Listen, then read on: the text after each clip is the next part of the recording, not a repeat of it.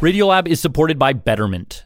Let's talk about you and your money. You like to relax every now and then. Your money likes to work. And Betterment is the automated investing and savings app that makes your money hustle. While you're catching up on sleep, your money is up early, automatically reinvesting your dividends. Your money is a total workhorse, so you don't have to be, because you've got Betterment, the automated investing and savings app that makes your money hustle. Visit Betterment.com to get started. Investing involves risk. Performance is not guaranteed.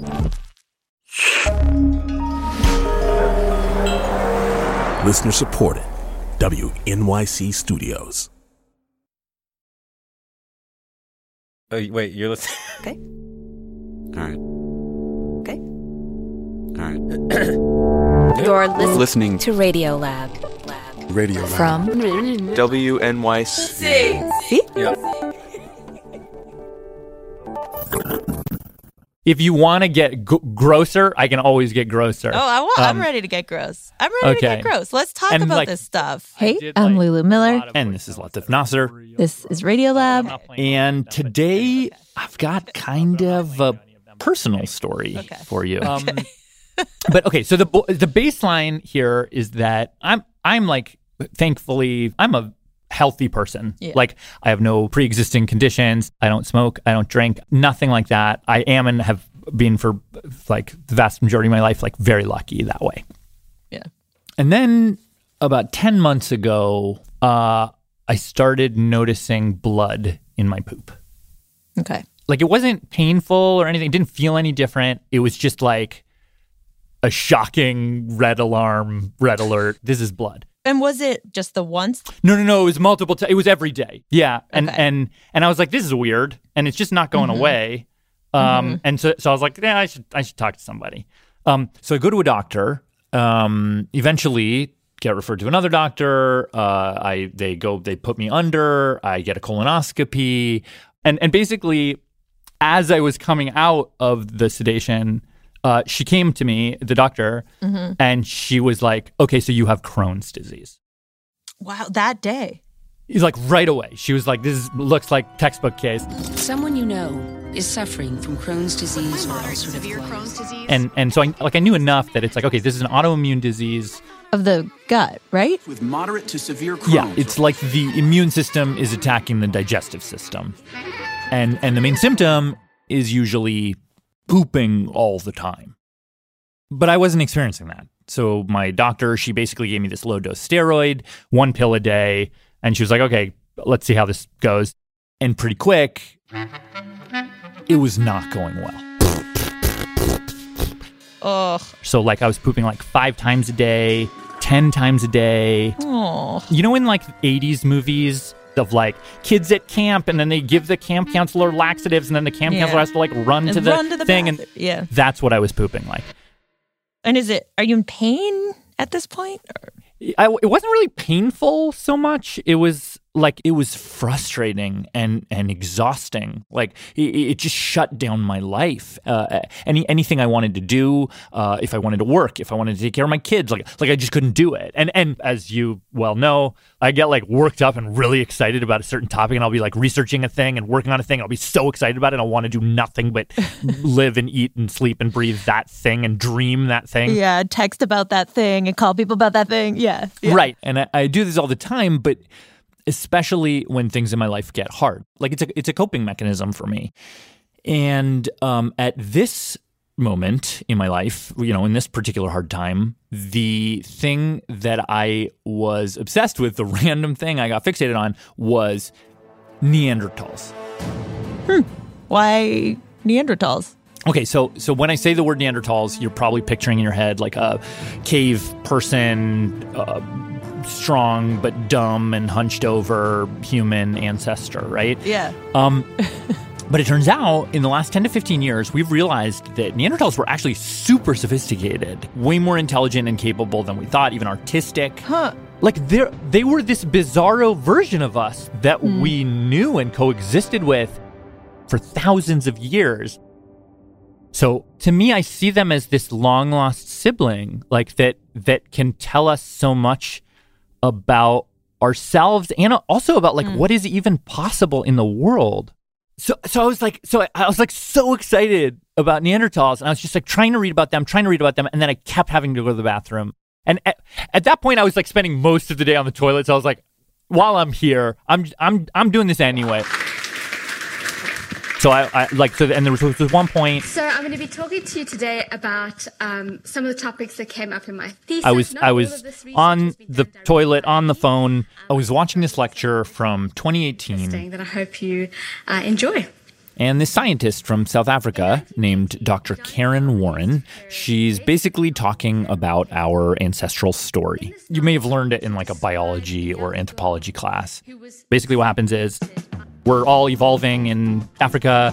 What happens then is that about 1.5 to 2 million years ago, Homo erectus, this ancestor of ours, some of them leave Africa, which leads to an evolutionary split.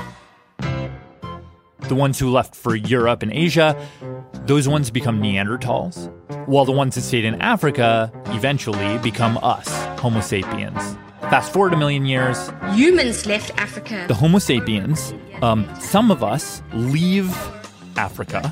We reunite in Europe with our long-lost Neanderthal cousins, and ultimately we kill some of them, outcompete some of them, and also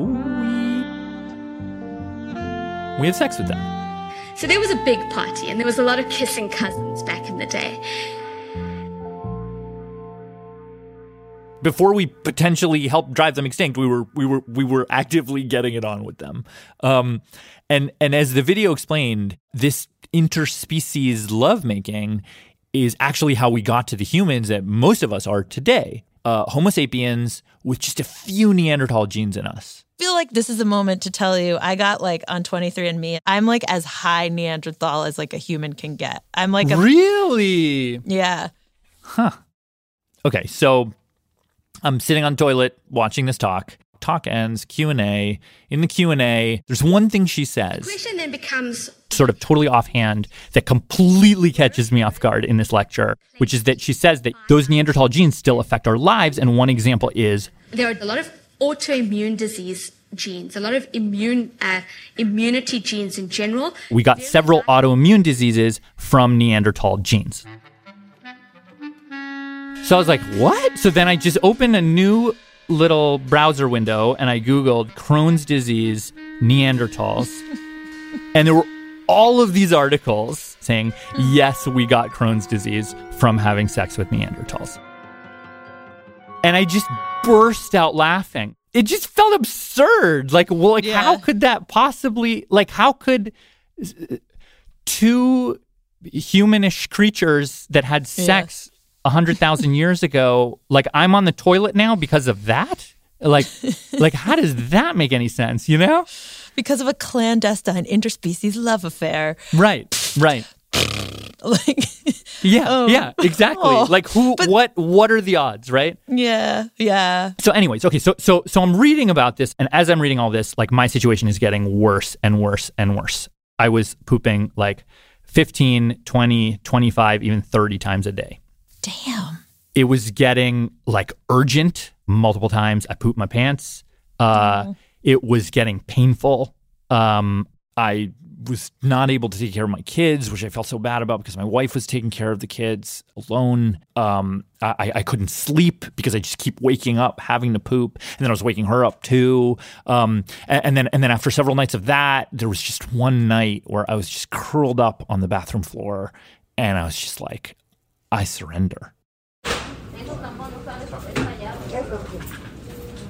So my wife just dropped me at the ER, and I just checked myself in. Okay, so I'm at the LA County Hospital. Checked myself in at 6, 7 a.m., something like that. And started recording little, voice memos. I'm going to document it.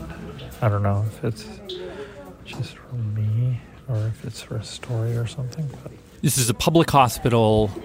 So low ceilings, harsh lighting. There were a lot of people there who are in way worse shape than I was.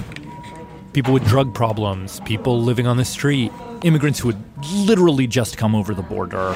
So when you put it in the abdomen, what you think? They didn't have enough beds because of COVID. You want that person close or like that? It's fine. So I sort of got stuck in the ER, which is fine. It was nobody's fault. Okay. It just meant I didn't have a bathroom. Huh. So. Okay, in my bed, feeling the pinch here in my stomach, so I'm just gonna go. Every time I had to go to the bathroom, basically I had to like sprint down the hall to the bathroom, to the public bathroom, knock on the door, and I had to be like, oh my God, please, is there anybody in there? Okay, nobody in here. And then I would go in the bathroom. And I had to do this over and over and over and over. I'm just so tired of this. And over again for a day and then another day. And I was just so desperate to think about anything but pooping. So I just was obsessively reading on my phone about the weird genetic legacy of Neanderthals. Okay, that's on brand. And I found that there were all these other diseases that scholars were speculating that we got from Neanderthals. Other autoimmune diseases, lupus, rheumatoid arthritis, which my mom has, type 2 diabetes. Another thing, they did a study of hospitalized COVID patients. If you inherited this one snippet from Neanderthals, it doubles or in some cases quadruples their risk of, you know, like basically going to the ICU and or dying. Oh my God. Yeah. And in that hospital bed, I just had this image in my mind. Like for the last few days, I just keep imagining these like tiny little Neanderthals. Of tiny Neanderthals, and in their hands were these tiny little obsidian hand axes. And they're just like in the folds of my guts. Just like stabbing me and drawing these little droplets of blood out of me. These little cave people. Like it was like my brother, my long lost brother was like stabbing me in the back, but like not the back, the gut. And they go to sleep at night and they take shifts, and then in the morning they're all just like hacking away at my little guts. I was like, oh, it felt so clear to me. I was like, this is their vengeance. Like we exterminated them, we killed them, we genocided them, and now they are coming for us. They are coming for all of us, and they're coming for me in this hospital bed in particular, and they're not going to stop until they ruin my life. Yeah. So that's what I'm thinking about a lot.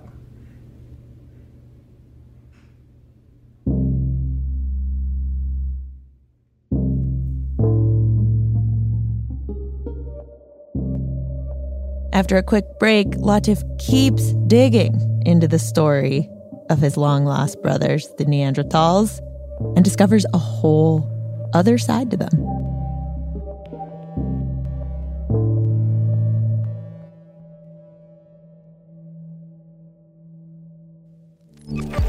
Hey, everyone. Just wanted to let you know if you are a butterfly or mantis shrimp member of the lab, you're going to get some bonus content. On Wednesday at 10 a.m., next Wednesday. I don't want to spoil what it is. It is related to this episode, and it's something I recorded during one of the toughest moments of my hospital stay. So be on the lookout next Wednesday, 10 a.m. If you're not a member of the lab, you can subscribe at radiolab.org/join. Thanks. Radiolab is supported by BetterHelp. Whether it's already 2 a.m. on a fun night out, graduation time, a new year, we can find ourselves wishing we had more time, wondering where it all went. But there's a question. If we were magically given that time back, what would we do with it? Perhaps you'd spend more time with a friend that you've lost touch with, or petting your dog, or just noticing the sweetness of doing nothing. The best way to let those special things into your life is to know what's important to you so that you can make it a priority going forward. A therapist can guide you through the process of defining your values and understanding your priorities so you know what things you can spend your time on that will really fulfill you. BetterHelp offers convenient, affordable online therapy that comes to you. Start the process in minutes and switch therapists anytime. Learn how to make time for what makes you happy with BetterHelp. Visit BetterHelp.com/Radiolab today to get 10% off your first month. That's BetterHelp, HELP.com/Radiolab. Hi, I'm Adam Grant, host of the podcast Rethinking, a show where I talk to some of today's greatest thinkers about the unconventional ways they see the world. On Rethinking, you'll get surprising insights from scientists, leaders, artists, and more. People like Reese Witherspoon, Malcolm Gladwell, and Yo-Yo Ma. Hear lessons to help you find success at work, build better relationships, and more. Find Rethinking wherever you get your podcasts.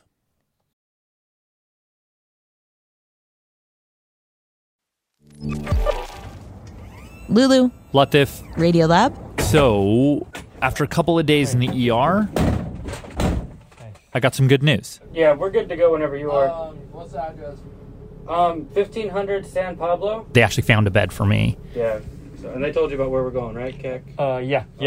I got transferred. I basically went from a public hospital that was a really, you know, resource-strapped, desperate place to a very right across the street, wealthy hospital. It's like a palatial hotel. Where I had my own room. I have a window and a big suite with a couch and a bunch of chairs and art on the walls. And, oh, my God. A bathroom, a private bathroom with a shower. Yeah. I have never been so excited to see a toilet in my life. Oh, this is luxurious. Jubilation. My doctor is here, so this is going to be a lot easier, I think, hopefully. Yeah, it feels like I'm on vacation or something. It's like a crappy vacation because my body is miserable. But there's art on the walls, I guess. Yeah, it was like a huge breakthrough. They gave me all these IV steroids and this like big gun biologic drug, also through an IV. And basically, between the combo of that, I all of a sudden like got some hours at night to sleep. And then also at that point, my wife brought my computer. And so then I was like... You could step up your research game. I could step up my research game. So I was like... I think we're all good. Poking around. And then I came across an article co-written by this guy. I'm Aomar Gökçuman. I work on evolutionary genomics. And in it, he argued, did we get Crohn's disease from Neanderthals? No. No? The Neanderthals aren't entirely to blame. Huh. It seems to me that Crohn's disease is actually older... than Neanderthals, older than humans. That Crohn's disease, or at least some genetic variations predisposing us to it, developed all the way back in Homo erectus. The Homo erectus group in Africa before, they were spread across the world. Oh, wait, so this kind of contradicts what the other scientists found? Yeah, this kind of confused me too. But they actually don't contradict. So it turns out for a disease as complicated as Crohn's, there are actually multiple parts of the genome that contribute to it. Some of those did come from sex with Neanderthals, but a lot also came from before, we or they even existed. And for that reason, Aomar says... It's more accurate to say that we share Crohn's disease with Neanderthals. Part of our legacy, in a way. So I was kind of... back to square one, right? Yeah. But also, I felt like with all of that interspecies sex happening, they must have given us something, right? I'm just watching your need to have a research question. Yeah, that's probably it. Because otherwise you're alone in a hospital room wondering about the rest of your life. Right. But I have this question. Great question. What do you find? Okay. I find myself reading about this one particular Neanderthal skeleton that they found, the so-called Old Man of Shanidar. Shanidar 1. This is Penny Spikins, professor of the archaeology of human origins, University of York. And as she told me... So this is in Iraq. The Kurdistan region of Iraq. Yeah. And he's really, really remarkable because he's someone who suffered a series of injuries, perhaps in something like a rockfall, we just don't know, has one withered arm, one damaged leg, probable blindness in one eye, and partially deaf. This is someone who would not have been able to provide for himself. He should have been dead shortly after these injuries. But based on the condition of his body and the condition of these wounds... This is an individual who lived for sort of 10, 15 years after those injuries. So they must have been looked after by others. Other Neanderthals. So just imagine, and you're in a small tribe of people, maybe 10 to 12 people. This guy can't leave the cave every morning to go get food, right? But this guy also can't defend himself if a cave lion or something comes up and tries to attack him. So someone actually has to stay behind with him to take care of him constantly. Not just for a short time, for actually a really extended period of time. So it's really quite a sort of profound thing, really. And while this old man of Shanidar is an exceptional example of this, he's not unique. Most of the Neanderthals we find have got some injuries or illnesses that they've largely survived. We have more and better evidence for Neanderthals healing each other than we do from modern humans at the same time. Really? Okay. All right, let me have to. And like, I was learning this in a hospital bed where I was being cared for. How's everything good? Everything's going good. How are you? Fine. Like, honest to God, like genuinely well cared for. Anything else? Any discomfort? Okay, then so I'll bring you some stuff, like sponges, like soap. Okay, great. By total strangers. Even that first hospital where I was stuck in the ER, they gave me great care too. Do you want me to bring you anything? No, I'm okay. I'm all right. Snack. Oh, thank you. I'm okay. I'm all right. You can gain another pound. Oh, yeah, that's funny. That's funny. Trying to batten me up, huh? Okay, great. I had this vision, just like I had the vision before of like this Neanderthals like knifing me. I was like, no, wait, what if it's the opposite? Like, what if they gave us the idea of healthcare and even more deeply, like compassion and empathy? Like, what if Neanderthals gave us our humanity? I love that idea. Is that something other people would agree with you on? Well, so I ran it by Penny. Good question. That's a really good question. Well, we don't know.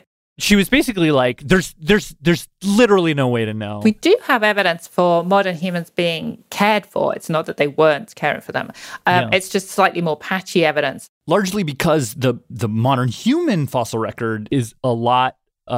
is kind of worse. And in a way, it makes sense if you think about it. So like Neanderthal remains, right? Because Neanderthals were basically in Europe mostly. There's more universities and archaeologists and things like that in Europe who go out looking for these things. So we don't know. I mean, that's part of the frustrating thing about the archaeological past, having these little insights, you know, these little vignettes of what's happening, but then losing quite a large part of it as well.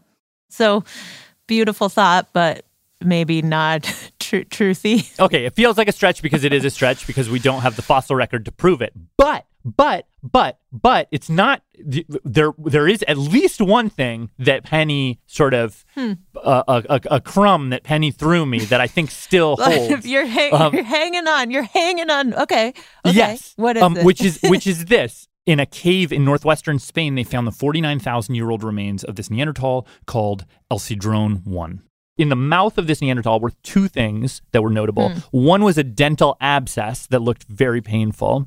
Ow. Okay. And the other thing was tartar buildup. Like calcified, like fossilized, like tooth gunk?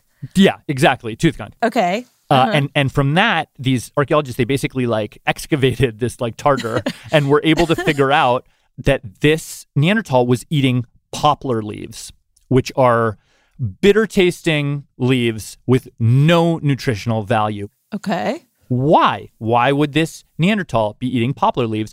Because poplar leaves contain salicylic acid, which is the active ingredient in aspirin. Do humans have poplar leaves in their teeth? So we don't have any other evidence. It's very hard to find evidence, but we don't have any other evidence of humans using aspirin, basically, at the same time. And Penny says, look, that makes total sense. Neanderthals, they were in Europe for way longer than we were. They knew the plants. They would have figured out some ways to use those plants to help them. And modern humans coming in won't have known where to find painkillers. Right. They won't have known where to find the antibiotics. They won't necessarily have known, you know, how to make a splint or whatever they were using. So I'm sure they learned from each other. Modern humans may well have been quite dependent in some ways. So, okay, so they didn't give us necessarily our compassion, our hospitals, or our humanity. We can't say that. We can't say any of that, even though I feel it in my heart. We can't say any of that. But what we can say is maybe they gave us aspirin. Maybe they gave us relief from pain. Yeah. So there is that sense, isn't there, that maybe if you're going to be ill, you might be better off amongst the Neanderthals. My goodness me.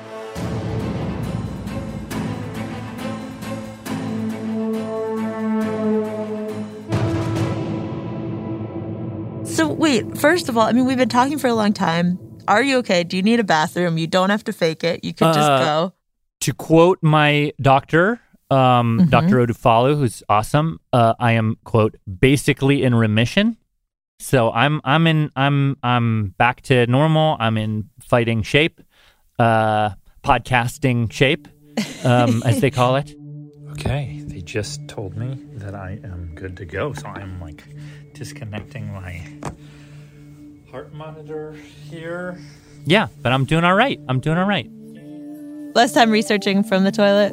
Less time researching from the toilet. Still, if I'm being honest, I'm still researching from the toilet.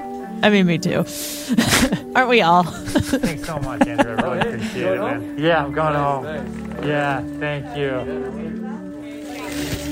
Thanks again, everybody. I really, really appreciate it. Thanks so much, Andrew. I really appreciate it, man. Yeah, I'm going home. Yeah, thank you. Thanks again, everybody. I really, really appreciate it. Radiolab's Latif Nasser. This episode was produced by Simon Adler.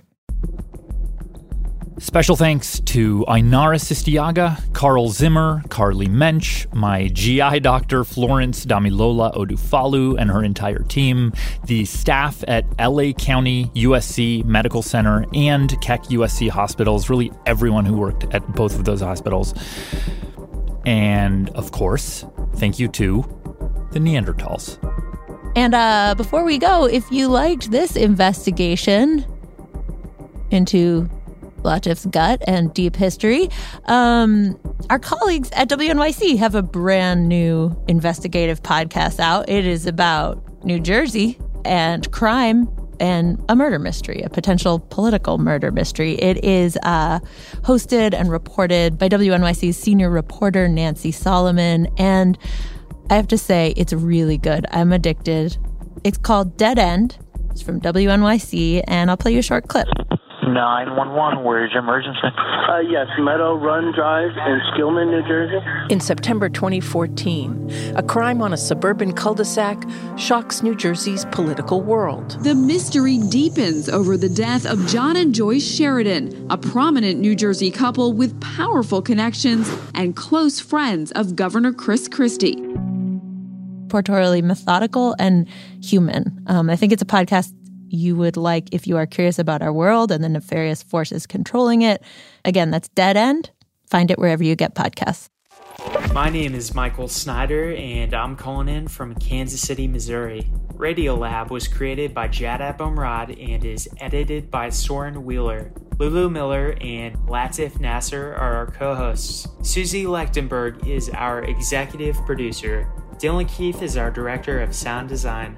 Our staff includes Simon Adler, Jeremy Bloom, Becca Bressler, Rachel Kusick, W. Harry Fortuna, David Gable, Maria Paz Gutierrez, Sindhu Nyanasambatam, Matt Kielty, Annie McEwen, Alex Neeson, Sarah Kari, Anna Reskowet-Pass, Sarah Sandback, Arian Wack, Pat Walters, and Molly Webster, with help from Carolyn McCusker and Bowen Wong.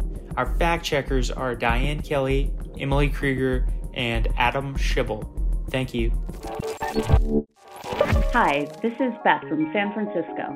Leadership support for Radiolab science programming is provided by the Gordon and Betty Moore Foundation, Science Sandbox, a Simons Foundation initiative, and the John Templeton Foundation. Foundational support for Radiolab was provided by the Alfred P. Sloan Foundation.